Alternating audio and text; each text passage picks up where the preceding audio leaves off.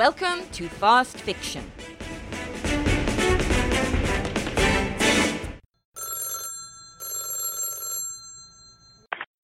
Is that Miss Kirby? Miss Kathy Kirby? Speaking. Oh, thank heavens. At last. Miss Kirby, you don't know me. I'm Tracy, your Grandma Annie's next door neighbor, from number 16. I've been trying to contact you all. Oh dear, is she all right? Well, actually, Miss Kirby, no. I hadn't seen or heard her for a while, so called in to check early this morning. I, I was quite alarmed. She has a temperature, and I don't think she has been out of bed or, or eaten anything for quite some time. I've been trying to call you all day, and Oh, oh yes, I'm sorry. My mobile has been switched off. I, I've been in a meeting. So is she in hospital now? no, that's what I'm trying to tell you. She refused to go. So so who is looking after her?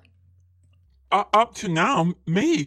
But see, I've got small kiddies, and Yes, yes, look, I'll be right over and thank you. Thank you. oh, you're welcome. My family is very fond of Annie, so we'll miss her dreadfully. Miss her? Oh, oh yes. Quite frankly, I'll be surprised if she gets better.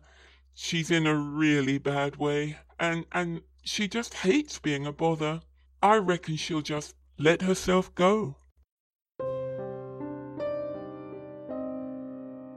Anne of a Thousand Days. I thought I would never get over Sammy's death. I was wrong, of course. Within a few weeks, I'd almost forgotten him. Even though we had buried him in the garden down by the shed where I kept my bike, I rarely looked at his little grave and eventually even lost his collar that had been kept as a memento.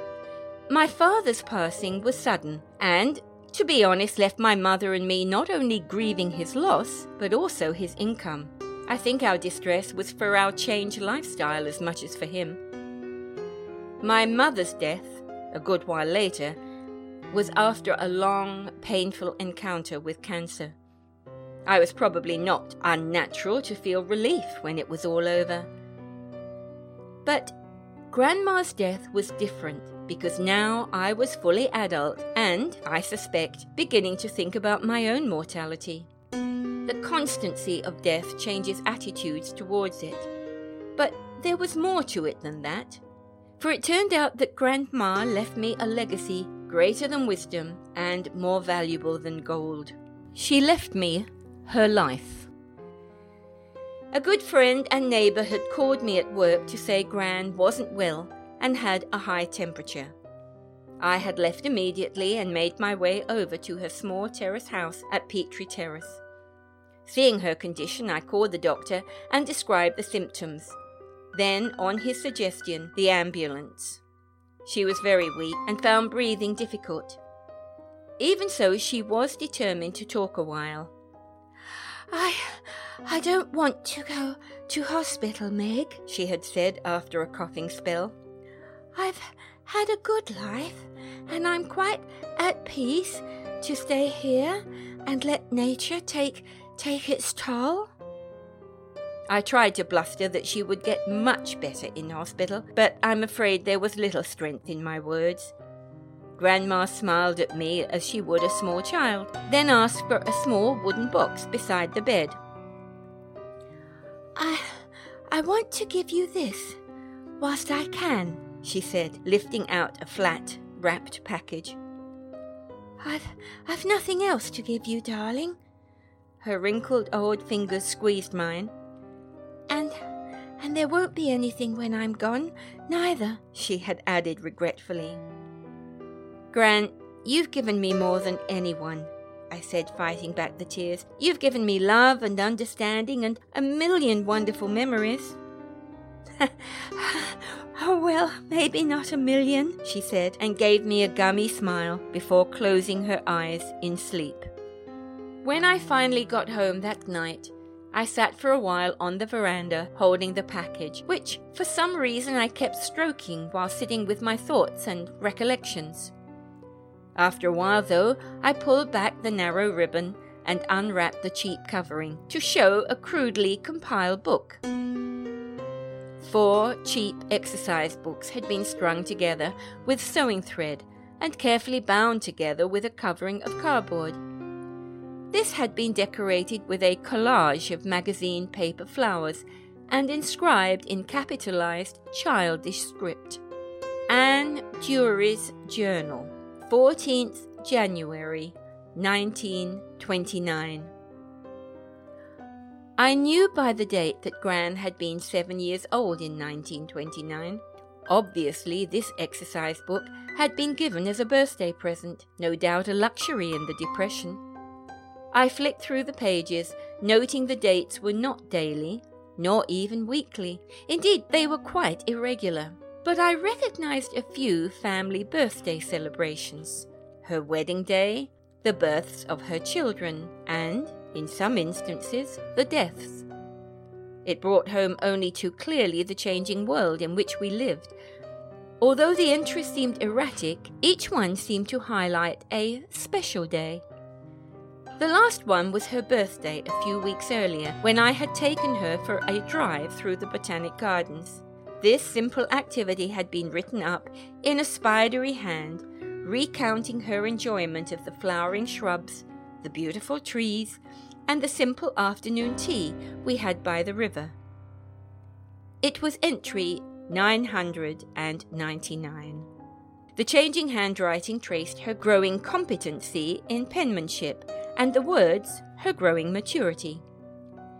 But it was only later, when I sat down to read the text, that I was able to savour the real growth of the little girl, traced in print through to womanhood, then further still to middle and old age. The house was quiet with the intimacy of night, and I felt the great warmth of her presence.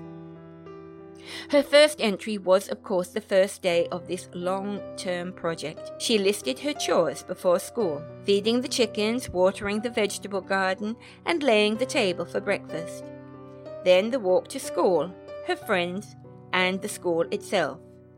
It was a full day for a seven year old, finishing with the family gathering in the evening to acknowledge her birthday and the pitiful presentation of the book. Then there were the evening chores, and finally bed. Following entries described small accomplishments or gains. There was her first trip to the Saturday pictures, when she clutched her threepence in one hand and her sister's hand in the other. She wrote of her awe at the grandeur of the Regent Cinema in the middle of Brisbane City, and her wonder at the height of the lace cement walls and ceilings. Later days illustrated the mixture of sad and happy events. Her wedding day, of course, when she shared with her book her intimate thoughts and fears for her new life as a woman, the overpowering emotion she felt at the birth of my uncle, her firstborn. Then the further delight at the birth of my mother and her younger sisters, she wrote of the overpowering sadness she felt on the day it was known that her youngest daughter had pleurisy, a life threatening disease back then, and the stifling grief some months later when the sickness finally claimed her. She recounted the excitement of the entire family when they had moved from their small four roomed cottage in Highgate Hill to what was then considered a grand three bedroom house in Petrie Terrace. Then, at later dates, their special purchases a dining table, a piano, and finally, the sheer wonder of a television set. I finished reading in the early hours of morning when the dawn light was a mere suggestion on the horizon. The graveyard shift, they call it in the hospitals. I thought of Gran lying alone in the ward, her gaunt, frail body just another number to the staff. No matter how caring they may be, she was a stranger to them, and, more important, they were strangers to her. I made a determined resolve. Whatever the doctor had to say, I would bring her home. The least I could do would let her die in a place she knew and among people who loved her. My tears gushed down my face, and although I mopped them up savagely, one fell to the last entry, blurring the ink written words. I closed the book and quickly began to get dressed, intent to beat the early morning traffic to the hospital. I was almost ready when the telephone rang. the sound echoing around the murky shadows of the house. The receiver was cold in my hand, and the voice impersonal, even while attempting to be kind. I was too late. As in life, Grandma had left the earth in a quiet and predictable fashion. She had died peacefully in her sleep. Picking up the exercise book, I clutched it to me and kissed it as I would have its owner. Goodbye, Gran, I said, with tears welling inside me once more. Then there was nothing more to be done than register Grandma's final entry, her thousandth day. You have been listening to Anne of a Thousand Days, written and read by Brianda Cross. If you have enjoyed this story, please register your approval on your listening platform or contact us on fastfictionpodcasts.com. Thank you.